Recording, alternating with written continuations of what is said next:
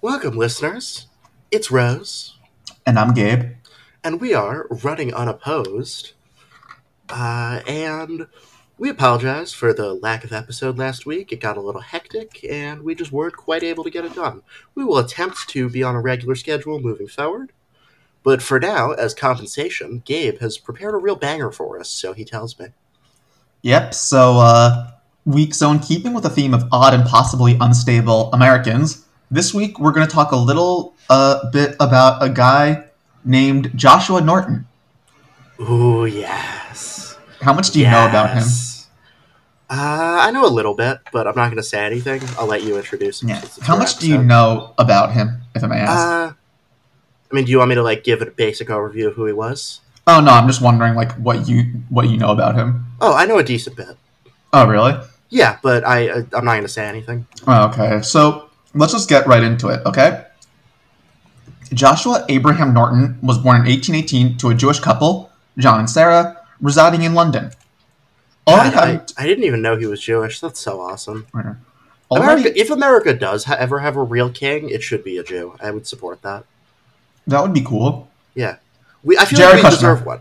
Huh? We Jared deserve to have a Kushner. king somewhere. There's like I feel like there's never been a Jewish king outside of like you know ancient Israel or whatever. I just so like I suggested feel like one. we should get a Jewish. What if Israel put in a monarchy? Would I that just- fix anything? I said I just suggested one. Jared Kushner. Jared Kushner should become the king of Israel. No, No. no, he should become the king of America. Okay. I think we should make Trump king of America, but give but like a ceremonial king. Like he has no power. He just has to be on TV constantly. Well, we give him like a night. Well, we give him a crown, like a shiny crown and stuff. He gets a shiny crown to cover his bald spots.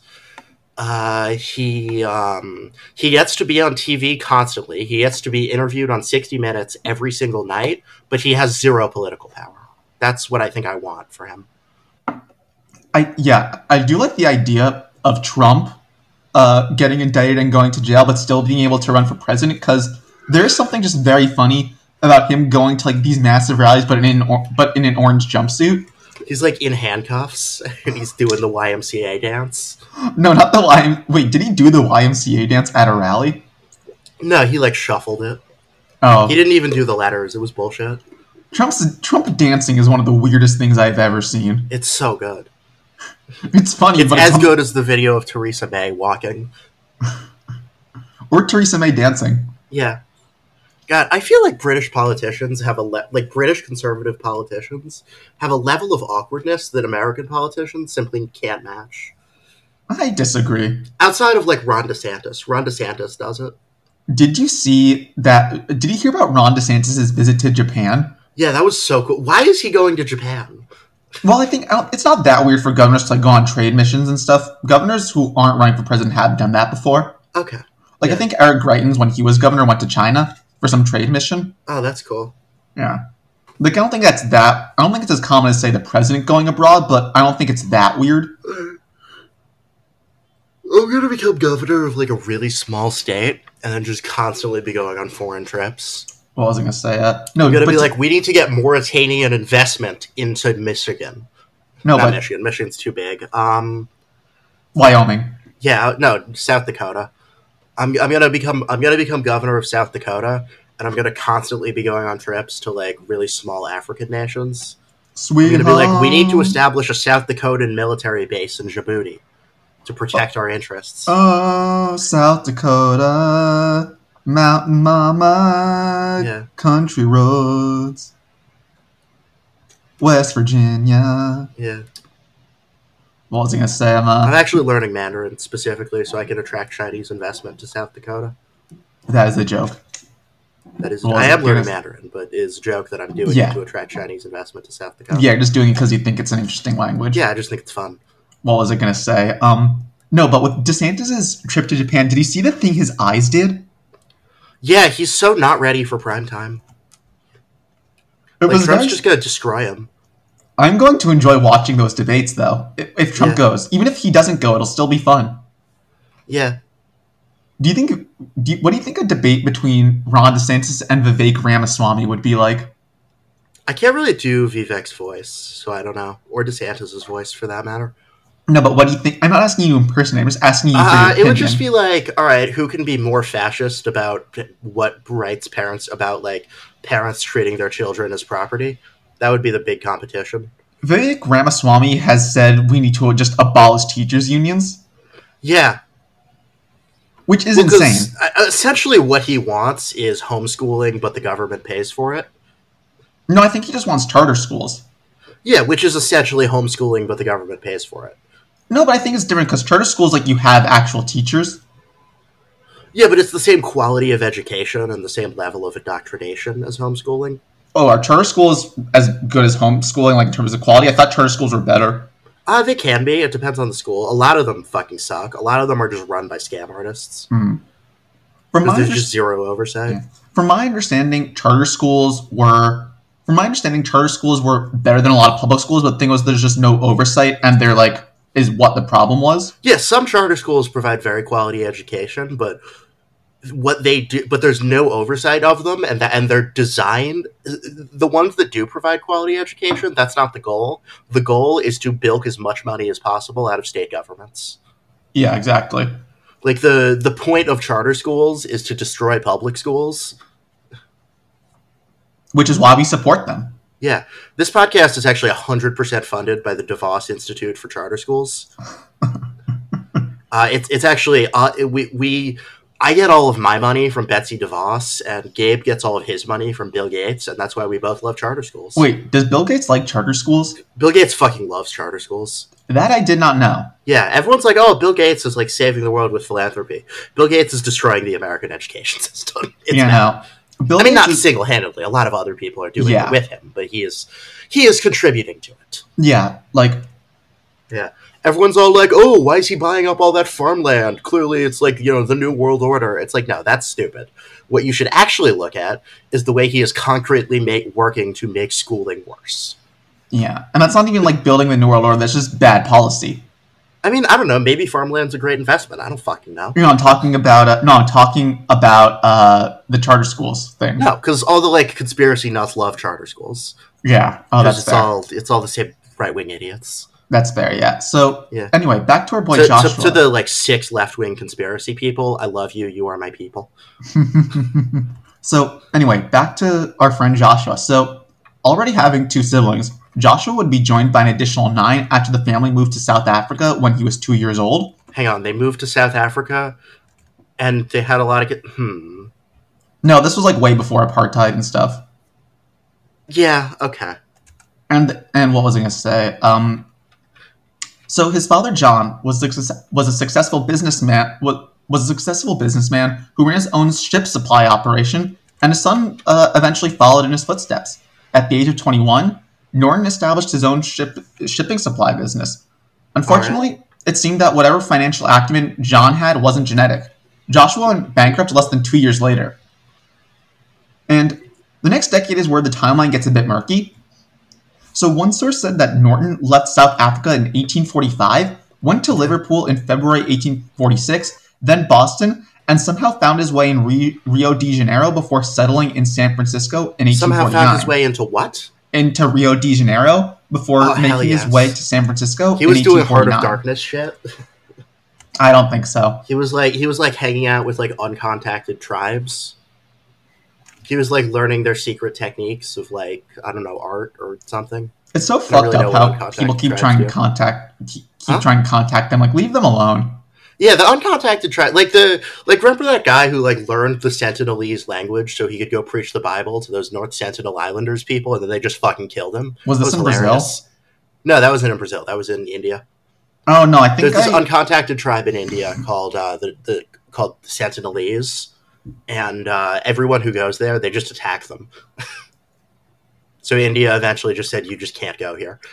you know I kind But of some Oh, like missionary snuck in because he was like, "I'm going to be the first one to teach them the Bible," and then the, they just killed him. Which is like, yeah, what did you expect was going to happen, man? Everyone else who's gone there has been killed. well, not just that, but in addition to just leave, wanting to leave them alone, I think the the fact that we still have uncontacted tribes is kind of beautiful in this world where everything is so connected and you know with technology and things like that. I think it's kind of cool to have these. Uh, I don't know. I think it's kind of cool to have these. Uh, just a. I think it's kind of cool to have Yeah, that. it's you one of know? those things where like they are they're aware of the outside world, so like if they wanted to make contact, they would. You know, Not just that, but they also, even if they didn't, they also have no immunity to diseases. So when you contact them, chances are ninety percent of them are going to die within the next yeah, year. also that, yeah. But it's one of those things where like if they want to if they want to come out and go like see what's up with the rest of the world, fine. But if they want to just stay where they are, just let them. Yeah, that's what I think. Yeah. So, another source I found only mentioned Joshua's trip to Rio before making his way to the States and said that he did this only because of his bankruptcy, along with the deaths of his, of his parents and two of his siblings. All right. He Look, may have. we do love on this podcast when a guy goes bankrupt and flees the country. That is a classic running unopposed coverage move. I feel like that doesn't happen that often. Mark I'm Thatcher running out did of- that like three times. Yeah, fair, but that's the only episode I feel. Yeah, that's true. We haven't So- really covered enough guys who did like financial crimes yet. We'll get there. Yeah. So he also m- there's financial shenanigans here. Don't worry. Okay, cool. We should cover George Francis Train. That would be a fun fucking episode. That is a good name. Uh, he, you want to know what's even funnier? He was a railroad tycoon. so he also may have arrived on a German ship called Franziska. Arrival logs supposedly recorded this boat docking in San Francisco, but there's no certainty that Norton himself was a passenger. So either way, we know the important details of the 1840s. Joshua Okay. Norton went bankrupt, faced personal personal tragedies, and wound up in America. Yeah. So, despite his financial misfortune, Norton, unlike a lot of other immigrants, wasn't completely broke when he came to the US. How he got his money wasn't entire isn't entirely clear. It was probably either um, some inheritance from his father or just wealth he accrued through other successful business ventures and investments. Did your did your did your elementary school ever make you do the Ellis Island thing? Where you like track your uh, family lineage. No, no, where you have to pretend to be an immigrant and lie your way into America. Wait, what? Yeah, it was uh, one sec. So at my elementary school, we were on in uh, in like our social studies class one year. We were learning about Ellis Island and like American immigration, and uh, for like an activity one day, they assigned you um, a fake name, a fake biography, job, and like a certain amount of money you had, and then they got the parents and teachers to be like Ellis Island guards, and you had and they like set up the whole hallway to be like an immigration checkpoint. What? It was really weird. That might just be your school. Yeah. And um and I remember what I got is I always remember I was Miloš Vadoma, a Italian pickpocket who was illiterate. Wait, Milosh? That's a Slavic name. Yeah, I don't know why. He was he was Italian though. That's not an But Italian I remember name. he was Italian, he was a pickpocket and he knew how to write his own name, but other than that he was illiterate. That's not an Italian name. No, it's not. But maybe he was Italian. Maybe he was like Polish or something. But As- he was a pickpocket. Wait, we live in New York City. How did Lee Zeldin not talk about this nonstop when he ran for governor? Uh, I went to a private school, so he probably didn't know about it. But I feel like he, pr- but like I feel like if anybody heard about this, somebody would have told someone who told someone else, who then told the New York Post. Yeah, maybe. I'll I'll, I'll see. Uh, I'll check if like around when I was in like I don't know maybe like th- I was in like third grade max when this happened. by the way, Wait, Max. I was in elementary school. I know, but I didn't realize that you were that young. I figured you were probably like ten or eleven. Uh, I left elementary school in in uh, fifth grade, so maybe fourth grade. um, but yeah. Um, but what's funny is they encouraged you to lie. They were like they didn't encourage you, but they said like, "Oh, if you can't, if you think you can't get through normally, you're allowed to try to bribe the guards or lie to them." So I like wrote so like the night before I wrote out this whole like fake backstory for myself and like put it on a flashcard and memorized it. And I like I got like really into it. I'm trying to think of the weirdest thing my school did. But, Um, but and what, what's funny though is I remember I got through because I bribed one of the guards. was one of the guards your dad? No, neither of my parents volunteered. It was it was like, but it, w- it- the parents of some of my friends were though. Uh, Yeah. But I remember I just bribed someone to let me through the the because the the way it works, you have to prove that you can write. So I I bribed to get past that part, and then I just lied and said I had some like job skills that I didn't have, and then somehow Mhm. that worked, and I got through to Ellis. I, I got through Ellis, fake Ellis Island. what was That's it gonna probably s- when I learned that like lying works. Well, that not probably like irre- that probably like irrecoverably shaped me as a child. to- did that actually?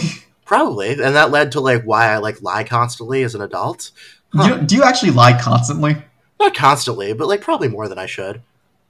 I feel like most people lie more than they should. Fucking hell, I need to get a therapist. I need to not do this on the podcast. Wait, do you not have a therapist? no, Did you my stop last one seeing- was my last one um, got an it took an administrative job, and then my replacement was bad, so I haven't had a new one since. Oh, what was I gonna say?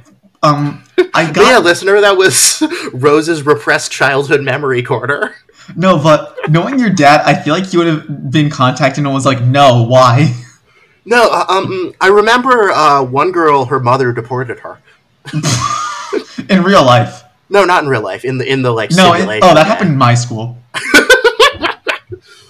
I don't remember the girl's name, but she was a friend of mine, and I remember uh, her mother. Uh, her mother was like a vol- volunteered to be one of the guards and deported her Oh, back to. in our school, she had to go back to uh the west side. We were on the east side. She got Ah, deported okay, to the other yeah. side of town.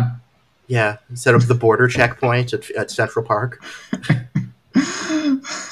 I'm trying to think. What was the weirdest thing that happened in my elementary school? We had like a we had a lot of like kids who had behavioral issues, but I don't remember anything weird the school organized like that. Yeah, that was probably the weirdest thing that happened to me in elementary school. Wait, what was the second weirdest? Multicultural night? Multicultural night wasn't weird; it was just racist. Oh yeah. It was really 'Cause, one uh, we had a lot particular of like exhibit we had a lot of like South Asian, specifically Indian kids at our school. who were really rich, right? Yeah, who had like a decent. Well, it was a private school, so everyone had a decent amount of money. Um, so like the like Indian section, it was literally like a whole Diwali celebration. Like they put the little bead on my forehead, and I thought, and yeah, I was like eight, so I was like, ooh, this is cool. I was like, ooh, pretty co- colors. Um, but and then the But that's room not the for, like, racist Afri- part. Wait one sec. Yeah, but the Indian the Diwali So the celebration Indian wasn't the racist section part. was like really cool. They had like a Diwali celebration. They had all this stuff about like traditional like Hindu religious ceremonies, and it was really neat. It was that it. sounds really that sounds really fun actually. and then the section for African American culture was uh, a framed portrait of Martin Luther King Jr., uh, a watermelon, and some soul records. I thought it was cornbread. Maybe it was cornbread. It was something like deeply racist. And wasn't it also like the worst room? Yeah, it was. It was like off to the side. That's really mean. Yeah. I don't remember what the Jewish thing was, but I'm sure it was there. I, but I'm sure it was fine. But no, the African American one hit me, and I was like, huh. Even at like age ten, I was like, hmm, this seems a little racist. wasn't your dad like, what the fuck? Yeah, So back to our boy Joshua. So yeah. Enough, of, enough of like Rose's Yeah. insane childhood. yeah. Uh, next episode we're doing my insane childhood. Oh, let's do it. So the new American so Joshua Norton lived the American dream to some extent, and at least for a little while. He did well for himself as a businessman, selling various commodities and making several real estate investments. Throughout the So early sort of the Donald Trump of his era. No. Throughout the early 1850s, Norton made friends with various people in San Francisco high society, being invited to the best parties, dining at fine restaurants, joining social and joining social clubs. In other words, Yeah. We love when a lived guy it- joins social club. Yeah. that's always nice. in other words, he lived a life pretty typical for a wealthy person in the United States and lo- enjoying luxuries of all sorts. Wait, hang on. He was a wealthy person in the United States in the 1850s. Where was he exactly? San Francisco. Okay, so not a slave state. No. Okay, that was that was my question. My question was, did he own slaves? No. Okay. So, in just a few years, Norton's wealth grew from $40,000 to $250,000. I ran the numbers, and his fortune was worth about $10 million in today's money. Damn, that's a Yeah. pretty good chunk of change now. Yeah. That's a pretty Let's- good chunk of change now, boy. What was that? I don't know. I just do voices sometimes. I can't really help it. it. It frequently gets people mad at me, but I can't really stop it. Yeah, okay. Yeah, This is why I need a therapist. I I need a therapist so I can just have Joe Biden take over my body and just do my bad Joe Biden impression for like forty five minutes a To week. your therapist. Oh, your Yeah. Joe Biden impression is terrible. Don't do it on the podcast. I've been feeling sad, Jack. No, we're we're No, canceling it this. used to be better. I because I got that voice AI thing, I've been using that instead of like working on impressions because I could just get the computer to do it. So all my impressions have gotten way worse. yeah, no, your impression of Joe Biden was never good. Huh? No, there I was hate- like a month where it was pretty good. No, I hate. To, I'm sorry. I hate to break it to you. It's so fucked up. Why Oh. Yeah. can no one do a good Joe Biden? It's so I annoying. can. No, you can't. I do it better than you. Okay, hit me. Um, you gotta. No, listen here, Jack. Oh, that's actually not bad. See, Yeah. what was I gonna say? So Victory. So, if you think this sounds boring, stay with me. This upswing in the life of Joshua Norton wasn't permanent, which is sort of to be expected given the people we've covered on this podcast. That's So- right. Yeah. So, sooner or later, their success the their success wears off and something bad happens. Likewise, no matter the mistakes they make, they usually end up at least semi okay. That is true. Yeah, we we rarely cover Yeah. people who don't do pretty well for themselves in life, don't, Yeah. don't we? So, Rose, what do you think happened, ne- uh, happened next? I'll give you some hints. It has nothing to do with a crippling accident, some weird sex scandals, crazy lies, murder, or anything else like that. Which, I'm gonna now that I guess think he about it, gets is- drafted to fight in the Civil War. no. But now that I think about it, that's pretty unusual for the podcast. Nobody having some crazy sex scandal or some terrible accident or killing someone. Yeah, I don't know. I feel like we don't cover a lot of sex scandals on this podcast. But we're going to, I feel, later. Didn't Pim Fortown have uh, some sca- some sex scandals? Uh, yeah, sort of. It, there, were- there were more posthumous sex scandals, but yes. We're gonna let's see. Oh, we're gonna Don't worry, we'll get into it Mm-hmm. Yeah. later. Well, I was gonna say we're, I'm I'm probably gonna cover Gary Condit at some point, which Oh yeah, that's a sex scandal. yeah. So that is certainly a sex scandal. yep. So in 1852, Joshua Norton took on a new business challenge, which, as I've implied uh, seconds before, failed spectacularly. So before I go further, I'll just say this: I did some reading for this episode, and I don't think Joshua Norton's financial downturn was entirely predictable. His plan to get even richer, which I'm about to get into, may not have been fantastic, but it made sense at least on paper. All right. So in the early 1850s, Norton sought to add to his fortune, and during this time, things across the Pacific Ocean weren't going so well. So, most relevant to this episode, China was in the middle of a rice famine, Oh no, that's and bad. being a, being a businessman, Norton sensed an opportunity because San Francisco because China's rice supply was mostly from China. So he cobbled together some business partners and put down twenty five thousand dollars to buy a shipload of Peruvian rice, figuring that he could buy it for a cheap pr- for, for cheap and s- and resell it at a massive profit. He paid two thousand dollars upfront and promised to pay the rest within a month. Like I said, on paper, this wasn't a horrible idea. The famine in China drove up rice prices from 4 to 36 cents a pound, and Norton found a way to buy a shipload of Peruvian rice for 12 cents a pound, which he Oh, could then all right. sell for three times the price. Heed. Heed. Yeah, all right. So you're saying our boy had some he had some business acumen going on. Yeah, or at least it seems. And in any case, China certainly didn't have the extra rice, so someone was going to try to fill the void in the market. Why not be that guy, right? Yeah. The- Hey, there's- I love to be that guy. yeah, but there's just one problem. Do you want to guess what it was? I'm going to guess that uh, that that the Peruvian rice shipment either didn't exist or that the Chinese famine was fake. Uh, no. Like uh, it was a thing that was reported in the news but wasn't real. Yeah. Uh, there's no such thing as Peruvian rice. no, that's a joke. That's a joke. Oh, you had me there for a second. I No. was like, hang on, no, because like I've had Peruvian food before. I know a Peruvian pretty closely. They totally eat rice. No, but that would have been a lot of. That would have been great though if that Yeah. was what happened. Yeah, no, that got me for a second. And the fact that I c- just came up with that makes me really mad that that's not what actually happened because that would have been way funnier. Yeah, that would have been almost as good as the Douglas Stringfellow reveal. No, that was like on that episode of Malcolm in the Middle where Francis has to go to Alaska and he's talking to his friend and he's like, I just exchanged all my money for Alaskan dollars. And his friend goes, Francis, there's no such thing as Alaskan dollars. And Francis just runs out of the store and he goes, and he goes, hold on, wait, stop. Francis is the one who's like the older one who doesn't live with them, right? Yeah, he's the blonde one. Yeah. Yeah. What was I going to say? So on December 23rd, 1852, wait, I'm just going to give you a hint what happened first. All right. So this was the problem. Supply and demand goes both ways. that is true. Supply and demand goes both ways. So on December 23rd, 1852, not one, but several ships carrying Peruvian rice arrived in San Francisco. Oh no. Not only did the rice drop from the 36 cents a pound brought on by the Chinese famine, but it was lower than the pre famine price, now costing just 3 cents a pound. so, So you're Northern saying Chi- they needed sort of New Deal style agricultural production caps?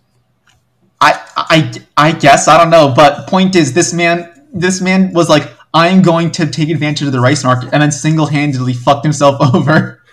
So you're saying ev- him and every other businessman in San Francisco decided to take advantage of this? I don't know about that, but the point is, the rice market got flooded, and his plan was ruined, partially because Yeah, of his but own his, his doing. plan got ru- his, the rice market got flooded because everyone had the same idea as him. I don't know if it was because everyone had the same idea as him, or just like extra shiploads came when he bought it. That that's not a thing that happens. in Maybe he like international misunderstood the terms of the business. I don't know. trade. I no, I think other people just had the same idea. Maybe, but in the This is 18 solid. It's like it seems to make sense, and if you But- can do it quickly enough, Yeah. it works. But in the 1850s, I mean, with the uh, but the fact that communication that information just didn't travel as fast, it would make sense that that's what happened. I feel. No, it would make sense that other businessmen read the same newspaper he did, and were like, "Oh, okay, famine in China. Boom, let's go buy some rice, boys." No, but that makes that also makes sense. But I'm saying my thing just isn't completely like out of the question. No, not out of the question, but it'd be weird. Yeah, They, they had the they had the telegraph by the 1850s, Yeah. didn't they? but I mean, weird is the theme of this podcast. That's true. Maybe he accidentally bought like ten times the rice he needed.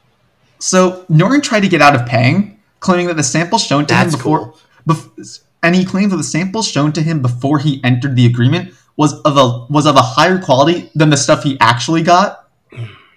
He tried to sue and wound up in litigation for about two years before the California Supreme Court ruled against him in eight, in October of 1854. Nice, nice. Making matters worse was the misfortune he had outside the rice trade. One client accused Norton of embezzlement, and on a note that I'm pretty sure is unrelated to the Yes, accusation. embezzlement king. Yeah, I'm pretty sure this isn't that related to the accusation. The bank foreclosed on his North Beach property as well. Heed, heed. The government just hates to see a man win. Yeah, They hate But- to see an ethnic white do well. By the end of 1856, the once wealthy Norton had fallen fast and far. His liabilities were listed at $55,811 and assets at just 15000 Fifteen thousand in eighteen fifties money was still pretty solid, wasn't it? It was a, yeah, it was not bad, but he plummeted. Yeah, And I he mean, it was a also- lot less. He also had more liabilities than assets. Oh yeah, that's a fair point. So he Yeah. was in debt. Yeah. So, listener, like I've said before, financial ups and downs were a big part of Norton's life, but that's not the sole focus of this episode. Yeah, we Making wouldn't it- cover him yeah. if he was just a regular financial criminal. Yeah. Making it that making that the focus would be unfair because plenty of other stuff happened to this guy throughout the 1850s and beyond. All right. In August 1854, Joshua Norton was accepted into Before I say anything, Rose, do you want to guess? was it a college? No. Was it uh was it the Freemasons? Yes. Was it fucking really? Yes. I hate that how come the Freemasons keep coming up on this goddamn podcast? I feel like you knew the answer to that. no, I didn't. I just Oh. guessed. Yeah. I was like, he- what's like a secret organization with prestige that a guy like that would want to be a part of? Yeah. The Freemasons. yep, he got accepted into Occidental Lodge number 22 of Free and Accepted Masons. All right. And I, eight- I didn't even I it, it's interesting to me that the Freemasons accept Jews but not Catholics. I never understood that. I did not know that. Yeah, the Freemasons are weird. Yeah. So Like you, uh, they also accept trans masons, which is kind of funny. there's a there's a Tory MP uh, who is a Freemason. Is he trans? No. Okay, yeah, I found He out is recently. gay, that though. the Freema- I found out re- recently that the Freemasons accept trans men. So, to any trans mask listeners we have, if you would like to be a Freemason, uh, hit up your local lodge. They have to accept you. It's in the Freemason rules. They have to, they can't reject you. I mean, they can reject you, but they can't reject. But um, they Not for they, being are, trans. they do allow trans mask masons. Yes, Okay, so they can reject you but not for being trans. I mean theoretically they can. They just Yeah, you know. but it's against the rules. Yeah. It's against masonry rules, yes. Yeah. So in 1855, making a decision that I can only assume was motivated by his financial misfortunes and the stress that they caused, Norton ran for San Francisco tax collector. He didn't get it. Yes. Ah, that's so sad. Three years later, in August 1858, he declared his intention to run for Congress but didn't make it on the ballot. He That's so fucked up. I want. No. I would have loved it if he made it to Congress. Yeah. Now, you're probably thinking he became a perennial candidate, a fixture of 19th century politics that provided more amusement and eccentricities than he did valuable opinions or lasting That would political be a changes. sort of standard podcast. You'd be somewhat topic for accurate us, wouldn't as it? his effect on A guy policy like was that? as and you'd be somewhat accurate in assuming that as his effect on policy Wait, was hang on. non-existent. All right, minor production hiccup there. We're back now. So, All eccentricities, low perennial candidate. That's what you think he's going to be, but yes, and you'd be somewhat accurate because his effect on policy was almost non-existent. However, as far as I know, Norton never ran for office again. His next move was much weirder. You ready? he, On Sept- it sure was, wasn't it? Yeah. on September 59th or September 17th, 1859, He 1859. So Yeah. a year before something very important happens in American history. yeah, Joshua Norton brought a notice to the editor of the San Francisco Evening Bulletin that read the following. At the peremptory request of a large majority of the citizens of the United States, I, Joshua Norton, formerly of Algoa Bay, Cape of Good Hope, and now for the last nine years and ten months past of San Francisco, California, Speak up De- a little. declare and proclaim myself Emperor of these United States. Yes. tail go- yes. His, his title got longer a few years later to include Protector of Mexico in response to France's invasion of that country. did Ma- did he ever go to Mexico? I don't think so. Uh, I was hoping he like would have tried to raise troops for Mexico or something. That would have been funny. That would have been awesome. So, Yeah. before I talk more about his imperial program for America, there's something I found that, even if it's true, doesn't really matter, but is still amusing. Norton's brothers, That, that's Philip the and bread and butter of this podcast. Exactly. Norton's brothers, Philip and Louis, and one of his sisters, Louisa, were named after French royals. This may sound weird, but it wasn't uncommon in the UK during the early 19th century to do that. Britain and France had gone to war when Napoleon was in charge, so predictably, British people widely preferred the Bourbon dynasty to Bonaparte and were happy to see the old monarchy restored. Oh my As you may God, have thought amazing. just seconds ago, Joshua isn't a name that makes you think of France or kings or French kings. It's Jewish. Now, at least in my opinion, most people whose names were of a different origin than those of their siblings probably wouldn't care that much, if at all. Would you agree? yeah, probably not. Yeah. They'd probably think about it momentarily, maybe ask their parents, and leave it at that. Not Joshua, though. Unlike most Jewish kids named Joshua, who would probably just assume that they were given a Jewish name because they're a Jew, Norton wasn't going to let this question, no matter how trivial it seemed, have anything other than a fantastical answer. His theory became that his name was almost as weird as, as his decision to proclaim himself emperor. All right, hit me. Or that wasn't his theory, but his theory was almost as weird. That's what I meant to say. He he. All right, let's go. Let's get into so it. in his mind having a jewish name was a sign that his parents john and sarah weren't his real parents instead of being a couple that was given Wait, joshua I'm sorry, restart that. You cut out for a sec. in his mind having a jewish name was a sign that his parents john and sarah weren't his real parents instead being a couple that was given joshua Yes. in order to predict his true identity as a member of the bourbon dynasty as emperor Okay. Norton- yeah So he wasn't Jewish. He was actually a French monarch. That's cool. yeah yeah I mean, not that's a- actually, but you know, in that was his head. theory at least.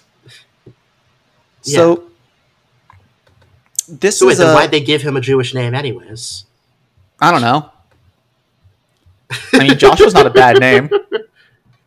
Yeah. Yeah. So Well, I'm just saying, if his whole thing is based on his name, he was secretly French. Why would he have a Why would he have a very sort of Anglo-Jewish name as opposed to Yeah. a French name? Yeah.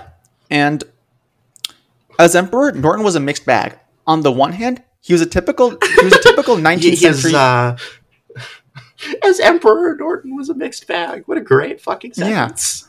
on the one hand, he was a You typical know, 19th his rule century had some ups monarch. and downs. You know, Yeah. He was a typical 19th century monarch, or at least he had the mindset of one. He wanted to abolish Congress, at one point even calling on the Uh, military I, I to need to, do- I forcibly need to clear start the like an alpha building. male YouTube channel called the Monarch Mindset. I'm, I'm going to You want to become like abolish the trans Congress? femme Andrew Tate. It's going to be cool, huh? No. He wanted to abolish that? Congress. He wanted to abolish Wait, hang Congress. Let him cook. At one point even calling on the military to forcibly clear the building, dissolve the republic, and make himself an absolute monarch. Oh on my the other God. hand, he was, if not a radical, pretty forward thinking, calling for separation of church and state, women's suffrage, and also spoke out against Sunday laws, which he said discriminated against Jews and Germans. How'd they discriminate against Germans? Because I think a lot of them were like no buying alcohol on Sundays. Oh yeah, And and I think it was How pretty does that common for discriminate against Germans? but I think uh, from what I heard a pretty Because common Germans thing love for to drink. Like what? No, I think a pretty common thing was for uh, which part was which is part of what differentiated Germans and made them disliked by the Anglo-Saxon elite was that after church on Sundays they'd like go get beer Oh yeah, okay.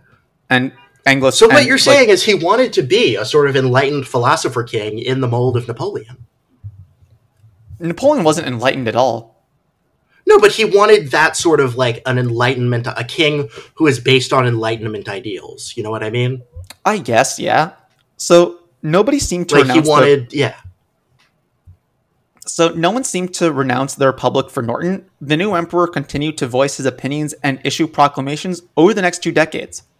In 1860, he abolished the California State Supreme Court and fired Virginia Governor Henry A. Wise for the hanging of John Brown, an abolitionist who attacked an armory. Wait, hang on. another odd- based? Hang on. and do I have to like? Hold this on. guy? Hold on. In another Okay, odd is- is decision, this where it get, is this where he becomes pro-slavery or something? sort of, it's just, I don't think he was, he wasn't pro slavery, but this is just really weird.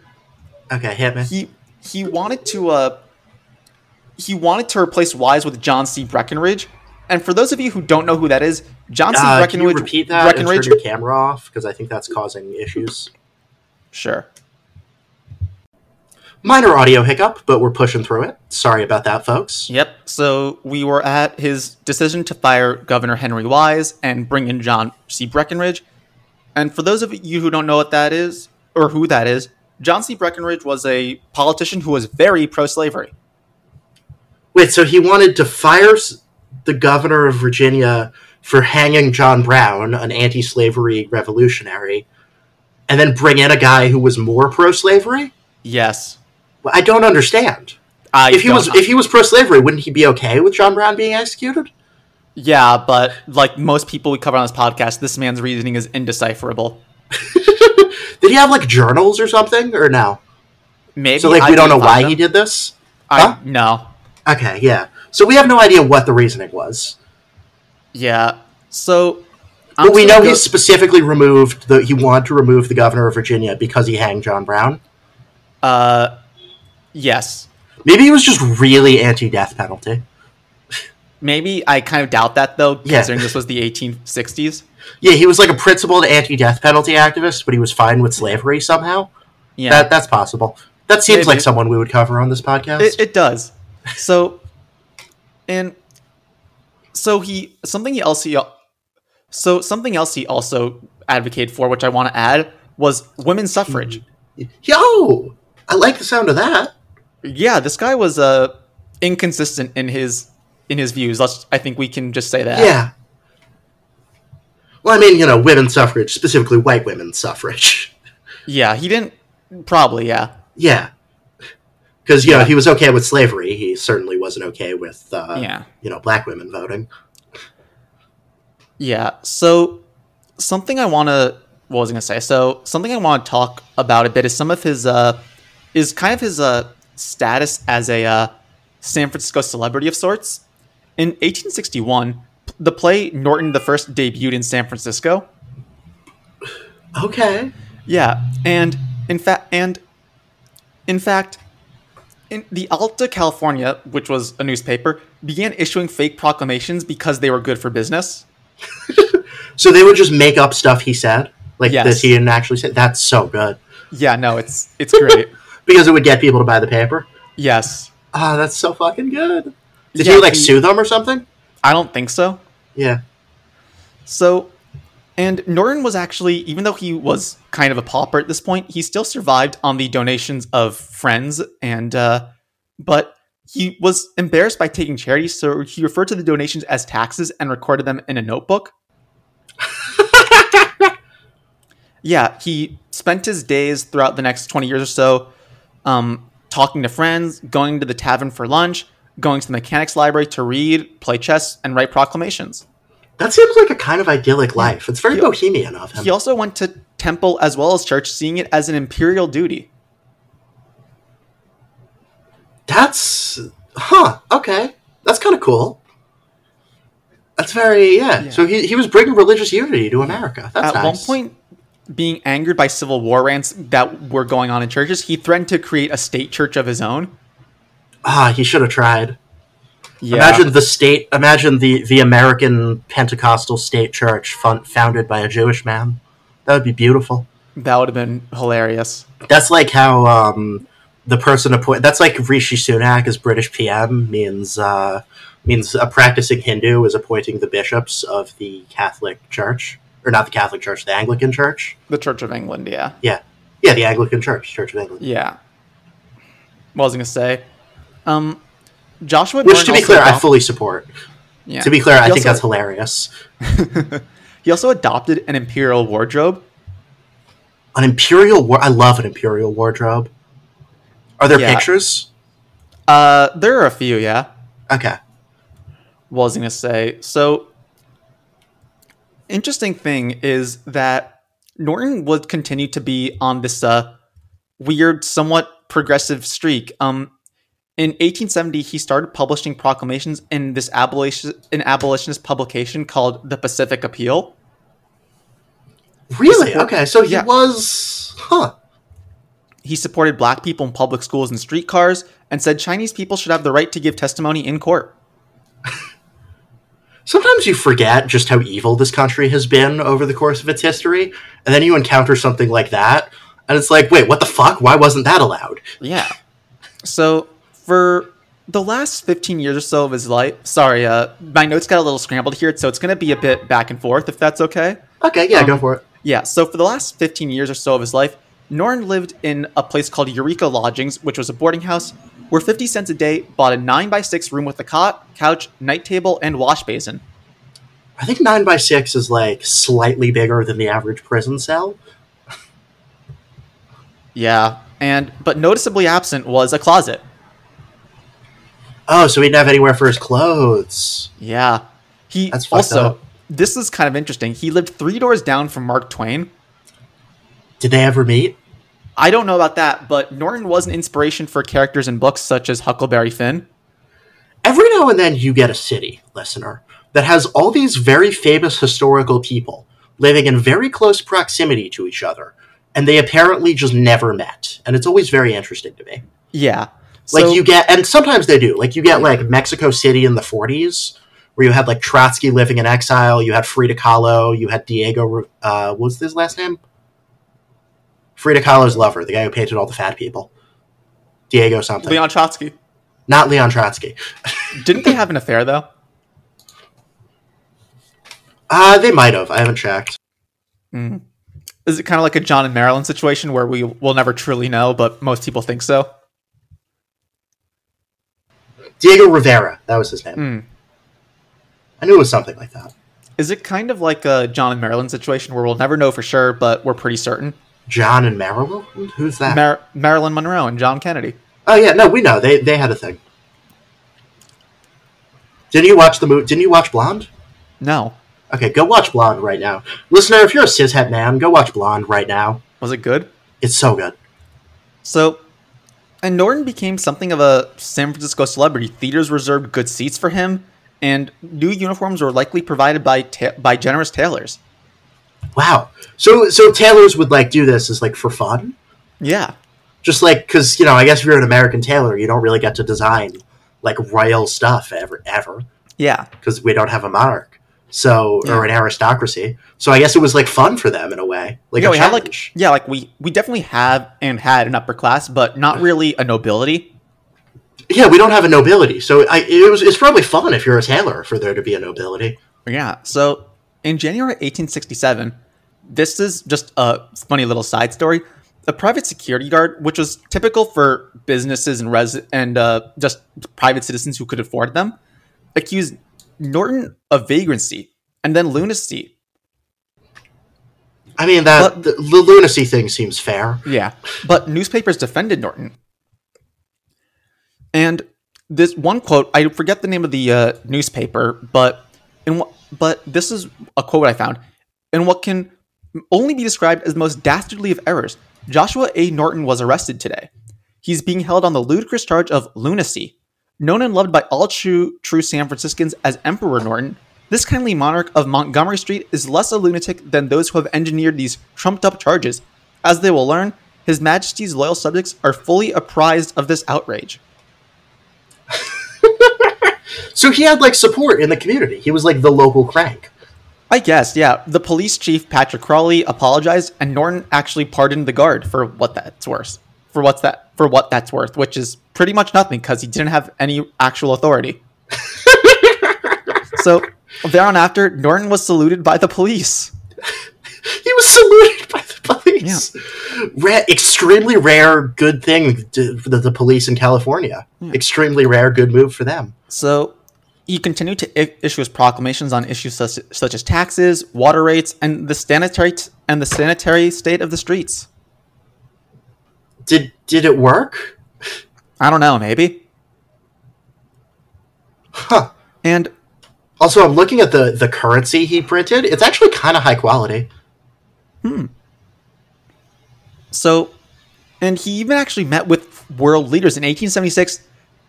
Don Pedro II of Brazil visited San Francisco and met with Emperor Norton.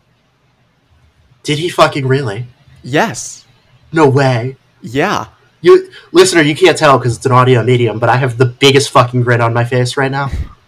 Yeah. His late. This is kind of where the episode's coming to to, to an end, and there wasn't a ton of information I could I could I can find on the last few years of his life. But supposedly, at the age of 63, he fell in love with a 16 year old. Okay, that's not great. That's Yeah. not great. No, that's not great. As far as I know, nothing happened between them, so that's good. Okay, yeah. And and on January 8th, 1880, Norton died, collapsing while walking to debate at the Hastings Society at the Ac- the- at the Academy of Natural Sciences. Ah, R.I.P. to a real one. Yeah. Let's This see. was he was interred in significant- a Masonic cemetery. Okay. This is significantly less depressing than the other people we've covered, I feel. Yeah, this is just like a beloved local crank. Yeah. We need more cranks, I feel. We we can cover more local cranks if you want. No, but I'm talking about today. We just need more like local cranks. Yeah, the i- one thing that America lost is our completely idiosyncratic cranks because all of the guys who would be doing stuff like this uh, have either been forced into homelessness by our brutal neoliberal society, or they became jet ski dealership owners who watch Fox News twelve hours a day and now think trans people are actively trying to kill them. Or they're just the most annoying members of Congress. Yeah, that too. Yeah, or they're just Lauren Boebert and poison yeah, or they people or with they're their just bad Marjorie curd- Taylor Greene. Yeah, or they just poison people with their awful food. Yeah, yeah, but the the Marjorie Taylor Greens and Lauren Boberts fall in the category of like people who have just you know watched Fox News twelve hours a day for years on end. And their brains are just melted. Yeah,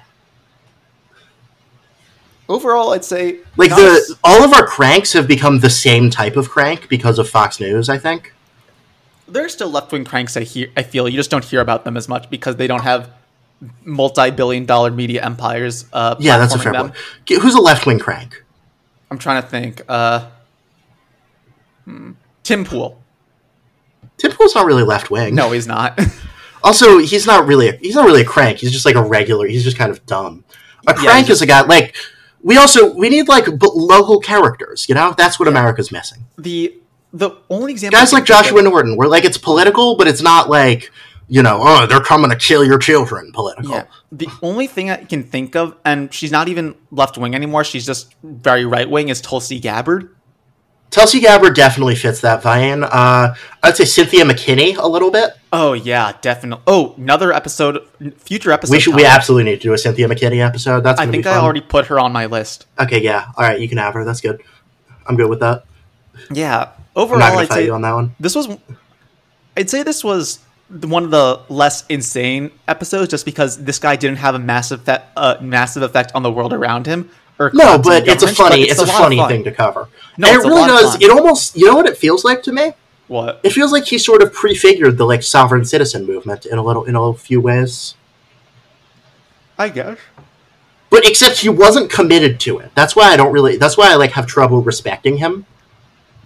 Because like the Well- sovereign citizen guys actually do like stop paying taxes and go to jail for it. And like they're idiots, but at least they have conviction. But the thing was, he wasn't trying to secede or create his own microstate. He just wanted to be the ruler of the current state. Yeah, but if he wants, if he considers himself the legitimate ruler of America, then therefore the current government is illegitimate. I guess, yeah, but he So wasn't. he should like he should be refusing to go to court. He should be refusing to get a driver's license. He should be refusing to pay taxes. You know, Yeah, no, but he didn't, as far Yeah. as I know. damn. Although he did issue his own currency. He did issue his own currency. I'm looking at a picture of his currency now. It's it's interesting. Let me look it up. Shop. It's got uh, it's got like a woman in like a sort of Spartan hat with like an American flag on one side, and that's got like a little portrait of him on the other. Uh, it says promises to pay the holders hereof to the sum of fifty cents in the year eighteen eighty, with the interest of seven percent. Hey, seven cents per interest on fifty cent uh, bills. That's not bad at all. Was gonna It's seven say, cents per annum from date. Principal Oddly interest to be collected Oddly enough, he so he purchased- didn't. So he didn't even treat it like a currency. He treated it as like gold or something, where it like appreciates in value. I guess. He was trying to deflate his own currency. That's so cool. Interestingly enough, This guy, the level of economics this guy w- would have done if he had any power would have been amazing. oh, I'd have loved to see it. Interestingly enough, he referred to himself as Norton the First. What'd you say? He referred to himself as Norton the First, which is weird because most monarchs go by their first name. Yeah, that is weird. Maybe it was because it sounded. Maybe it's because Norton sounds less Jewish than Joshua. I guess, but I feel like I've met I've met non-Jewish people named Joshua. Really, I don't think I ever have. Really? Yeah, Joshua's just a biblical name in general, I feel. yeah, true. Yeah. Josh Hawley? That's true. He's not Jewish. Yeah. What was I gonna say? Uh No, this was a fun episode. Yeah, fun little quick one for you, listener. Yeah. This was gonna be what this is what, about an hour? yeah probably like forty-five minutes. Anyway, uh this has been running unopposed. I'm Gabe. Who are we doing next week, or do you want me to take it? Eh, you can take it. Okay. Alright. I'm Gabe, And I'm Rose. and this has been it. Thanks. See you next time, listener.